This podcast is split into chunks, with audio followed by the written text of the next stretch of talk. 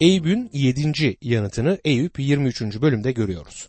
Bu Eyüp'ün arkadaşlarına verdiği 7. yanıttır ve Tanrı'ya karşı büyük bir özlemi dile getirmektedir. Davasını Tanrı'nın önünde sunmak istemektedir. Tanrı'nın sınamalarının eleğinde olduğunu ve Tanrı'nın onu sıkıntılardan kurtaracağını görmeye başlamaktadır. Eyüp 23. bölüm 1 ve 2. ayetlerde Eyüp şöyle yanıtladı.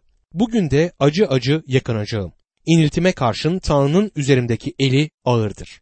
Eyüp siz benim durumumu gördünüz, şikayetimi işittiniz. Aslında benim durumum göründüğünden daha kötü ve benim size söyleyebileceğimden daha kötü bir durumdayım demektedir. Eyüp 23. bölüm 3. ayette keşke onu nerede bulacağımı bilseydim, tahtına varabilseydim diyor. Eyüp Tanrı'nın huzuruna çıkmanın özlemini çekmektedir. Arkadaşları onu lütuf tahtının huzuruna çıkartmayı bilebilselerdi bu harika olurdu. Yargı tahtına ihtiyacı yoktur. Zaten orada duruyordu. Ve sert disiplinin ne demek olduğunu da görmüştü. Buna hiç şüphe yok. Şimdi birisinin onu Tanrı'nın huzuruna çıkartması gerekmektedir. Eyüp 23. bölüm 4. ayette davamı önünde dile getirir, kanıtlarımı ard arda sıralardım diyor. Eyüp Tanrı'nın huzuruna gitmek istediğini çünkü kendini savunmak istediğini söyler. Dostum kimse Tanrı'ya gidip kendini savunamaz. Hepimiz suçlu olduğumuzu itiraf etmek için Tanrı'nın önüne gitmeliyiz. Her birimiz suçluyuz. Eyüp'ün Tanrı'nın huzuruna çıktığında kendisini savunamadığını göreceğiz. Tutumu tamamen değişecektir. Eyüp 23. bölüm 5. ayette bana vereceği yanıtı öğrenir, ne diyeceğini anlardım diyor. Eyüp Tanrı'nın kendisine ne söyleyeceğini merak etmektedir. Onu nerede bulabileceğini merak ediyor. Kalbinde Tanrı için bu tür bir özlem olan herkesin onu bulacağı üzerine size güvence verebilirim. Tanrı onu bulacaktır.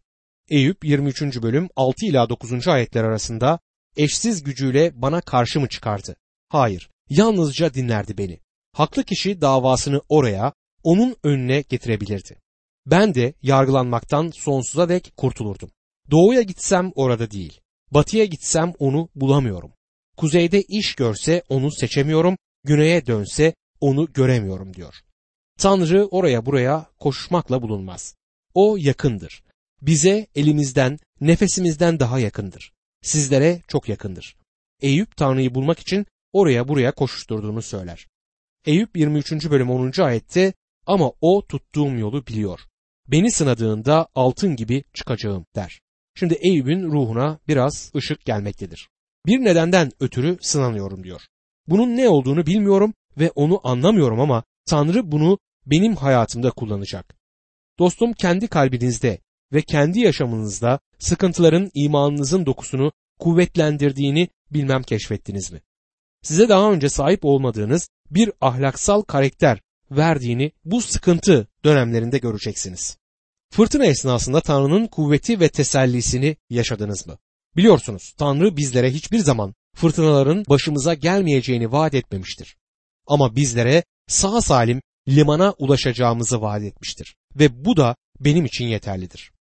Eyüp 23. bölüm 11 ve 12. ayetlerde adımlarını yakından izledim. Sapmadan yolunu tuttum. Ağzından çıkan buyruklarından ayrılmadım. Günlük ekmeğimden çok ağzından çıkan sözlere değer verdim diyor. Eyüp Tanrı sözüne karşı büyük bir arzu taşıyordu ve belli ki Tanrı sözünü izliyordu. Burada da Tanrı bize öğretecektir. Eyüp Tanrı sözünü doğru bir şekilde anlayıp doğru bir şekilde yorumlamıyordu. Biliyorsunuz Tanrı sözünde yer alan derslerden bazıları onları sadece okuyup etüt etmekle öğrenilmez. Aynı zamanda bunları yaşamak gerekir. Yaşayarak öğrenilebilir. Tanrı'nın birçok gerçeğinin bize bu şekilde öğretilmesi gerekmektedir. Eyüp'ün yanıtı 24. bölümde devam ettikçe sözü biraz uzattığını görüyoruz. Elifaz ona Tanrı'yla dost ol, onunla barış davetini yapmıştı. Bunun üzerine Eyüp Tanrı'yı bulma arzusunu dile getirmişti. Eyüp onu kurtarıcısı olarak tanımaktadır. Ona kurtarıcı demişti. Ama başına gelenleri anlamıyor ve arkadaşlarından gelmeyen cennetin tesellisi, yardımı ve ışığına ihtiyaç duyuyordu. Elifaz Eyüp'ün yaşamında olduğunu düşündüğü gizli günahı bulmak için bir denemede bulunmuştu. Bu Eyüp'ün kendisini daha da çok savunmasına yol açtı. Hatta şimdi onun bir başka soru sormasına da yol açar. Tanrı bana karşı neden bu kadar sert davranıyor? Gerçekten günahkar olan ve günahlarını açıkça işleyen insanların davranışlarına belli ki göz yumuyor. 24. bölümdeki tartışmanın vurguladığı düşünce budur. Eyüp 24. bölüm 1 ve 2. ayetlerde niçin her şeye gücü yeten yargı için vakit saptamıyor? Neden onu tanıyanlar bu günleri görmesin? İnsanlar sınır taşlarını kaldırıyor, çaldıkları sürüleri otlatıyorlar demektedir. Şimdi Eyüp diğer insanların açık günahlarını sayar. Bazı insanlar dürüst değildir. Topraktaki sınır taşlarını kaldırmaktadırlar. Eyüp 24. bölüm 3 ve 4. ayetlerde öküzlerin eşeğini kovuyor, dul kadının öküzünü rehin alıyorlar. Yoksulları yoldan saptırıyor, ülkenin düşkünlerini gizlenmeye zorluyorlar. Başkalarıyla ilişkilerinde de dürüst değiller ve diğer insanları hatta gereksinim içinde olanları bile kendi çıkarları için kullanıyorlar demektedir. Eyüp 24. bölüm 6. ayette yemlerini tarlalardan topluyor, kötülerin bağındaki artıkları eşeliyorlar diyor. Kötülerin Mısır hasatının dönüm başına verdiği hasat doğrularınkiyle aynı kilodadır. Eyüp neden böyle diye sorar. Adam öldürdüler, hırsızlık yaptılar, zina ettiler.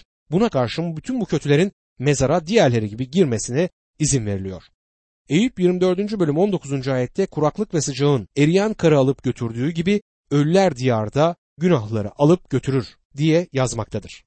Sadece mezara diğerleri gibi girmekle kalmazlar aynı zamanda bu dünyada adalete karşı bağışık gibiler. Hatta aslında kayrılırlar.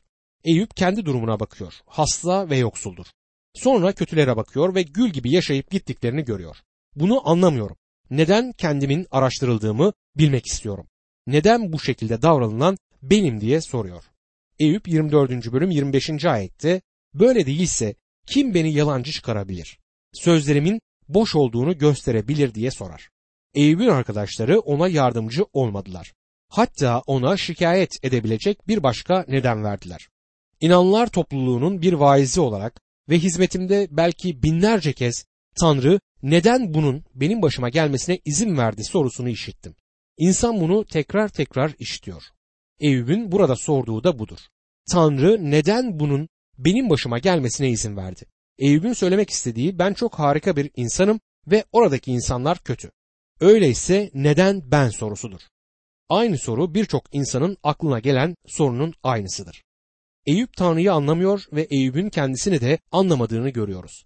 Buna rağmen Eyüp'ün sahip olduğu sınırlı bilgiye karşın Tanrı'ya büyük bir imanı olduğunu da görüyoruz. Eyüp 25. bölümde Bildat'ın 3. konuşmasını görüyoruz. Şimdi Bildat'ın son konuşmasına geldik. Tanrı'ya şükür ki kısa bir konuşmadır. Bence ışık Bildad'ın üzerine gelmeye başlar. Bildad çok düşünceli ve zeki bir adamdır. Belki de eğer Eyüp suçluysa bütün bu iddia bombardımanımızın altında çökmüyor, hala kırılmadı. Söylediklerimize karşı çıktı diye düşünmektedir. Bildad'ın gelenekçi olduğunu hatırlatmak isterim. Tanrı'nın belirli yasaları izlediğini düşünüyor. Binlerce yıldır bu işler böyle yapılıyor, öyleyse neden şimdi değişsinler diye sorar. Yaşamı bir deney tüpüne döküp görüyor musunuz? Her seferinde olan budur diyen bir bilim adamıdır. Tanrı'nın yasası Tanrı'nın günahkarları cezalandırdığını söyler. Buna karşın Eyüp eğer suçlu bir günahlıysa neden onun bunun altında kırılmadığını merak etmektedir. Günümüzde özellikle dünyanın kuruluşu konusunda çok bilmiş bir şekilde konuşan Tanrı bilimciler ve bilim adamları bulunuyor. Tanrı'nın 2 milyar yıl önce belirli durumlarda ne yaptığını tam olarak biliyora benzerler. Yaşadığımız nesil tamamen beyni yıkanmış bir nesildir ama ben belki de en büyük şüpheciyimdir. Bilginin bu büyük varsayımı haklı çıkartabilecek şekilde kanıtlanmamıştır. Dostum, yarın ne olacağını bile bilmezler. 2 milyar yıl önce ne olup bittiği hakkında nasıl bu kadar büyük bir otoriteyle konuştuklarını sormak isterim. Bence sadece kendilerini ve kendilerini dinleyenleri kandırıyorlar. Ben onlardan sıkılıp bıkıyorum. Yaratılış kitabının birinci bölümünün gerçekten ne anlama geldiğini bilen var mıdır? Bence eğer Musa bugün burada olup da verilen bilimsel açıklamaların bir kısmını duysaydı gülümseyip ben yaratılışı yazdığımdan beri bakın bu çocuklar neler öğrenmiş. Benim o konuda bildiğimden çok daha fazlasını biliyor gibiler derdi. Hem Bildat ve hem de günümüz entelektüelleri Tanrı'nın yollarının anlaşılmaz olduğunu hatırlamalıdırlar. Eyüp 25. bölüm 1 ve 2. ayetlerde şu ahlı Bildat şöyle yanıtladı. Egemenlik ve heybet Tanrı'ya özgüdür. Yüce göklerde düzen kuran O'dur. Tanrı hakkında çok yüksek düşünüyor ki bu iyi bir şeydir. Ve devamında Eyüp 25. bölüm 3. ayette orduları sayılabilir mi? Işığı kimin üzerine doğmaz diye sorar. Yani Tanrı en yüce olandır. Eyüp 25. bölüm 4. ayette insan Tanrı'nın önünde nasıl doğru olabilir? Kadından doğan biri nasıl temiz olabilir diye sorularına devam eder. Bu iyi bir sorudur. Bu en baştan sorulması gereken bir soruydu. Doğru soruyu sorduğu halde doğru yanıtı bilmediğini Eyüp 25. bölüm 5. ayette görüyoruz. Onun gözünde ay parlak, yıldızlar temiz değilse ve 6. ayette nerede kaldı ki bir kurtçuk olan insan, bir böcek olan insanoğlu diyor. O zamandan beri Ay'a gittik ve epey kirli bir yer olduğunu gördük. Toz ve kirle, volkanik küllerle kaplı, piknik yapmak için çok güzel olmayan bir yerdir. Burada ay ışır ve kız arkadaşınızla ilk çıktığınızda olduğu gibi romantik değildir. Mars daha temize benziyor. Yıldızlar onun gözünde temiz değil. Bununla yüz yüze gelmekten hoşlanmayanlar var. Ben hoşlanırım. Günümüzde insanlar kurtçuklardan geldiğimizi söyler. Dostlarım bizler kurtçuklardan gelmedik. Bizler kurtçukların kendisiyiz. Şimdi Tanrı'nın gözünde böyleyiz. Kadından doğan biri Tanrı'nın gözünde nasıl temiz olabilir? Önemli olan soru budur. Bu iyi bir soru olduğu gibi aynı zamanda da nihai bir sorudur. Bildat bunun cevabını bilmiyordu. Bu sorunun cevabı Rab İsa Mesih'tedir. Eyüp'ün 8. yanıtını Eyüp 26. bölümde görüyoruz. Bu Eyüp'ün en uzun konuşmasıdır. 26. bölümden 31. bölümün sonuna kadar olan parçayı kapsamaktadır. Eyüp yaratıcısı Tanrı'ya imanını bildirir ve Eyüp'ün gerçek sorununun ne olduğunu görmeye başlarız. Eyüp 26. bölüm 1 ila 3. ayetler arasında şöyle yazar. Eyüp şöyle yanıtladı. Çaresize nasıl yardım ettin? Güçsüz pazıyı nasıl kurtardın? Bilge olmayana ne öğütler verdin? Sağlam bilgiyi pek güzel öğrettin. Bildat bana bir cevap vermedin. Sofar çözümün yoktu. Elifaz yanıtlarının bana hiçbir yararı olmadı. Hepiniz çok konuştunuz ama yanıtlarınız yoktu. Hepsi iyi olan birçok şey söylediler ama bütün bunların Eyüp için direkt bir anlamı yoktu ve ona yardımcı olmadı. Çünkü hiçbiri Eyüp'ün neden acı çektiği sorusunu yanıtlayamamıştı. Eyüp 26. bölüm 4. ayette bu sözleri kime söyledin? Senin ağzından konuşan ruh kimin? Bu sözleri kime söyledin? Sonunda doğru soruyu sordun Bildat ama bir yanıtın yok. Bu yüzden bu konuşmaların kime bir yararı dokundu diye Eyüp sorar. Şimdi Eyüp gerçekten konuşmaya başlamaktadır. Burada ruhunu bütün çıplaklığıyla açacaktır. Söyleyecek çok şey var ve bunlardan bazıları gerçekten harikadır. Yaratılış konusuyla ve Tanrı'nın yaratıcı olduğuyla ilgili alana girer. Eyüp 26. bölüm 5 ila 7. ayetler arasında suların ve sularda yaşayanların altında ölüler titriyor. Tanrı'nın önünde ölüler diyarı çıplaktır. Yıkım diyarı örtüsüz. O boşluğun üzerine kuzey göklerini yayar. Hiçliğin üzerine dünyayı asar diyor. Boşluğun üzerine kuzeydeki gökleri yayar sözü üzerine birçok varsayım yapılmıştır. İnsanlar kuzeyde bir boşluk olduğunu, kuzeyin belirli bir yerinde yıldızlar olmadığını işaret etmeye çalışmışlardır.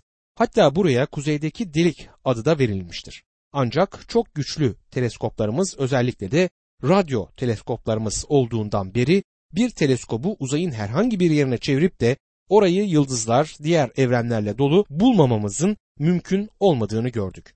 Eyüp Tanrı'nın uzaya eğilip onu örttüğünü söyler. Tanrı boş yeri doldurabilir. Ayrıca uzayda Tanrı'nın yarattığı bir kavramdır. Şurada Tanrı'nın yarattığı bir yıldız, onun milyarlarca ışık yılı uzağında bir başka yıldız vardır ve Tanrı onu da yaratmıştır. Bu yıldızların günümüzde sokaklarda birbiriyle çarpışan arabalar gibi birbirlerine bindirmelerini engelleyen nedir? Tanrı'nın bu yıldızların arasına bu uzay boşluklarını koymuş olmasıdır. Belki bazı insanlar hiç diye yanıt vereceklerdir. Dostum, hiç değil bir şeydir. Ne olduğunu bilmiyorum ama bir şey ve Tanrı onu gök cisimlerini birbirlerinden ayrı tutup çarpışmalarını önlemek için kullanmaktadır. Diğer evrenlerin birbiriyle çarpışmasını önleyen yağlı bir madde gibidir. Haberci Pavlus'u dinleyin. Eminim ki ne ölüm, ne yaşam, ne melekler, ne yönetimler, ne şimdiki, ne gelecek zaman, ne güçler, ne yükseklik, ne derinlik, ne de yaratılmış başka herhangi bir şey bizi Rabbimiz Mesih İsa'da olan Tanrı sevgisinden ayırmaya yetecektir diyor Romalılar 8. bölüm 38 ve 39. ayetlerdi. Uzay Tanrı'nın yarattığı şeylerden birisidir. Dostum bu bize üzerinde düşünecek bir şey vermektedir. Bu da uzay nedir sorusu. Ay'a gitmek oldukça uzun bir zaman sürer. Dünya ile ay arasındaki bu uzaklık nedir? Hiçbir şey olduğunu söylemeyin çünkü bir şeydir. Nedir bilmiyorum. Bu konuda uzman değilim. Sadece ona uzay dediğimizi ve Tanrı'nın onu yarattığını, orada olup yaratılmış olduğu amacı yerine getirdiğini biliyorum. Hiçliğin üzerine dünyayı asar diyor. Bunu Eyüp'e kim söylemiş olabilir?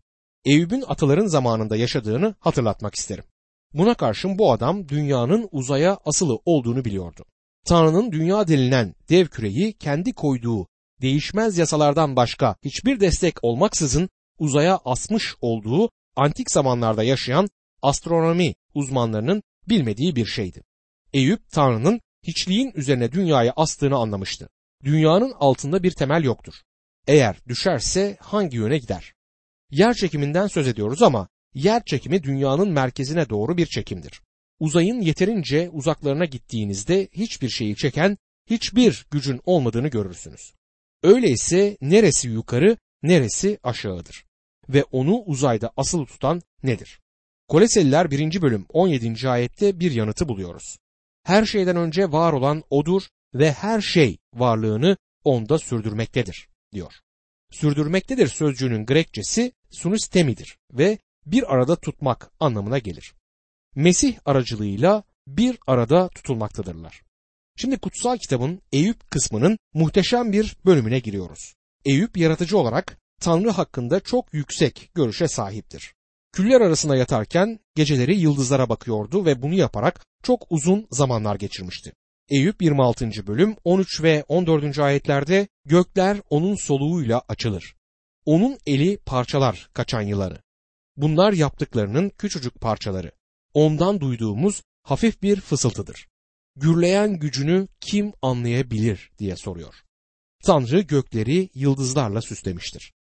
Eyüp'ün sözüne ettiği kaçan yılan büyük bir ihtimalle göklerdeki takım yıldızlarından biridir. Tanrı'nın göklerde yarattığı harikalarla gözüktüğü şekildeki büyüklüğü ve yüceliğine dikkat çekmektedir. Eyüp'ün Tanrı'yı yaratıcı olarak tanıdığını görüyoruz. Eyüp onun kurtarıcı olduğunu anlamıştı ama Eyüp onu destekleyici ve kendisini seven kişi olarak tanımamıştı. Tanrı'nın kendisine yardımı olmayan, hiçbir şeyin başına gelmesine izin vermeyeceğini anlamamıştı. Şimdi Eyüp'ün kötüleri kınadığını görüyoruz. Bu kitapta gerçekten temel olan bazı değerler var. Eyüp bizlere olduğumuz yerde yaşamlarımızın ortasında uzanır. Eyüp'ün çektiği sıkıntı ve acıların ortasında öğrenilecek birçok ders bulunuyor. Eyüp kitabındaki ana dersin imanların neden acı çektikleri olmadığını söylememin nedeni budur. Kitabın esas konusu acı çekmek değildir. Bütün bunların arkasında tövbe, bir tanrı çocuğunda tövbe öğretisi vardır. Günahlı biri Tanrı'ya iman ettiğinde tövbe etmesi gerekmekte midir? Bakınız Elçi Paulus Filipe'deki zindancıya elçilerin işleri 16. bölüm 31. ayette ne diyor? Onlar Rab İsa'ya iman et, sen de ev halkında kurtulursunuz dediler. Elçi Paulus tövbeden hiç söz etmedi ama tövbe iman et sözcüğünün içerisindedir. Çünkü bir günahkar Tanrı'ya döndüğünde aynı zamanda günahtan uzaklaşır. Buradaki zindancının durumunda uzaklaştığı günah herhalde putperestlikti. Bu onun tövbesiydi. Önemli olan Mesih'e dönmekti. Bu kitabın göstereceği gibi kendi kendine yeten herkesin tövbe etmesi gerekiyor. Eyüp kitabındaki en büyük ders işte budur. Eyüp 27. bölüm 1 ila 4. ayetler arasında Eyüp anlatmaya devam etti. Hakkımı elimden alan Tanrı'nın varlığı hakkı için, bana acı çektiren her şeye gücü yetenin hakkı için içimde yaşam belirtisi olduğu sürece, Tanrı'nın soluğu burnumda olduğu sürece ağzımdan kötü söz çıkmayacak. Dilimden yalan dökülmeyecek diyor. Eyüp yılmadığını ve azimli olduğunu çok açık bir şekilde ortaya koymaktadır. Sofar yanıt vermiyor ve Eyüp sözlerine devam edip siz üç sözde arkadaşımın bana yaptığı suçlamaları asla kabul etmeyeceğim diyor. Eyüp 27. bölüm 5. ayette size asla hak vermeyecek, son soluğumu verene dek suçsuz olduğumu söyleyeceğim diye yanıt vermektedir. İnatçı bir adam öyle değil mi? Arkadaşlarının bütün yaptıkları onu daha da kendini savunmaya zorlamak oldu. Kendini savunmakta hiçbir ruh kırıklığı ve akılda alçak gönüllülük yoktur. Eyüp tamamen iyiyken doğru olmayan tanrıymış gibi gösterir. Dürüstlüğümden vazgeçmeyeceğim demektedir. Eyüp 27. bölüm 6. ayette doğruluğuma sarılacak, onu bırakmayacağım. Yaşadığım sürece vicdanım beni suçlamayacak diyor. Eyüp'ün buradaki konuşmasına bir bakın. Bu arkadaşlar onu kendini yargılamaya yöneltmek yerine kendini savunma ruhunu desteklediler. Eyüp kendini haklı çıkartmaya çalışıyor. Gördüğünüz gibi burada Tanrı sahnede değildir.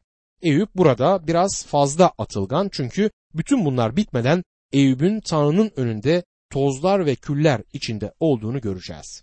Bizler için bütün bunlarda öğrenilecek birçok ders bulunuyor.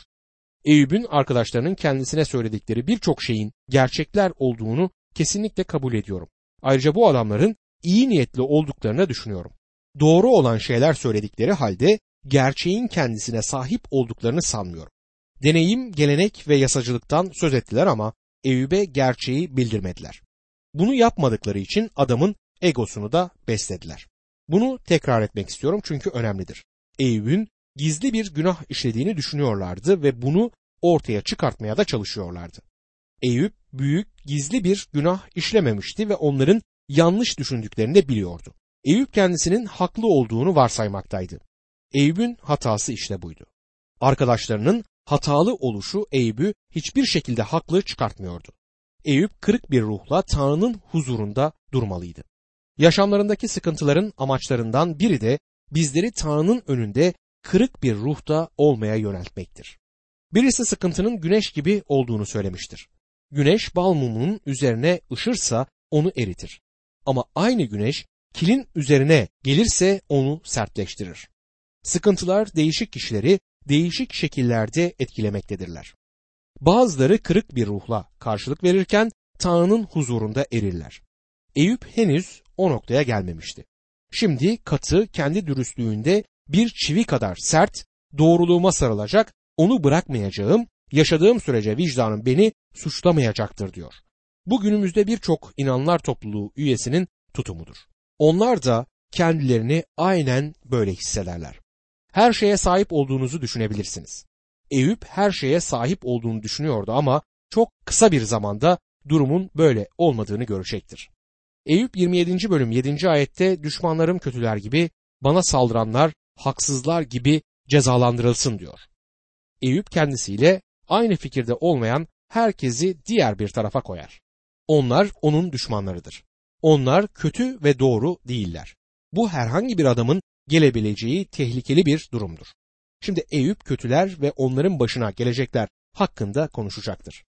Bütün sorunlarının tam ortasında bu adamlar kötüler hakkında bir konuşma yapacaktır. Eyüp 27. bölüm 8 ila 11. ayetler arasında Tanrısız insanın umudu nedir? Tanrı onu yok ettiğinde, canını aldığında, başına sıkıntı geldiğinde Tanrı feryadını duyar mı? Her şeye gücü yetenden zevk alır mı? Her zaman Tanrı'ya yakarır mı? Tanrı'nın gücünü size öğreteceğim. Her şeye gücü yetenin tasarısını gizlemeyeceğim diyor. Eyüp kötülerin başarılı olabileceğini ama sonunda Tanrı'nın onları yargılayacağını söylemektedir. Eyüp 27. bölüm 19 ila 21. ayetler arasında zengin olarak yatar ama bu öyle sürmez. Gözlerini açtığında hepsi yok olup gitmiştir. Dehşet onu sel gibi basar. Kasırga gece kapar götürür. Doğu rüzgarı onu uçurup götürür. Yerinden silip süpürür diyor. Zengin olmak hiçbir fark yaratmaz. Eğer bir adam kötüyse yaşamı pencereden giren rüzgarın söndürdüğü bir mum gibi sönüp gidecektir diyor. Eyüp 27. bölüm 23. ayette onunla alay ederek el çırpar, yerinden ıslık çalar diyor. Zaman gelecektir. Milyonlarca kişinin Mussolini'yi selamladığı zamanı hatırlıyorsunuz. İnsanların onun ve metresinin öldüklerinden sonra çamurlar içine yatan ölü bedenleri üzerinde yürüdükleri gün geldi. Kötüler yargılanacaktır. Kötülüklerinin ve sahip oldukları görkemlerinin bir sonu gelecektir. Ama bu Eyüp'ün sorununa bir yanıt vermez. Eyüp'ün hala söyleyecek çok şeyi vardır.